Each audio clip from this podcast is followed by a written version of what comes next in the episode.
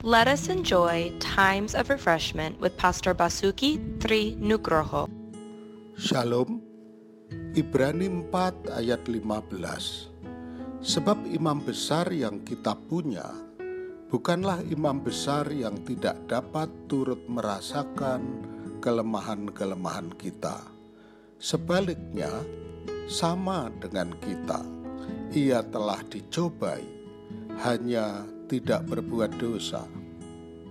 Setelah salah satu muridnya harus diamputasi tangan kirinya, maka sang guru kemudian memerintahkan semua murid di kelasnya untuk mengikat tangan kirinya di tubuhnya masing-masing.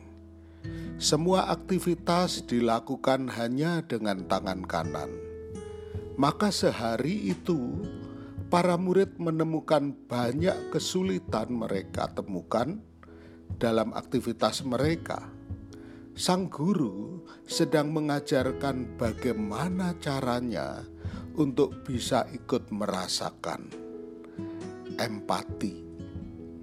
Yesus, imam besar kita, bukan hanya melihat dan mengambil keputusan atas hidup manusia, tetapi ia pernah menjadi manusia, mengalami berbagai keterbatasan sebagai manusia. Ia bisa merasakan kelemahan-kelemahan kita. Betapa beruntung dan bersyukurnya kita memiliki Yesus Juru Selamat yang bisa mengerti kita dan peduli kepada kita. Kasihnya hebat atas kita. Haleluya. Tuhan memberkati.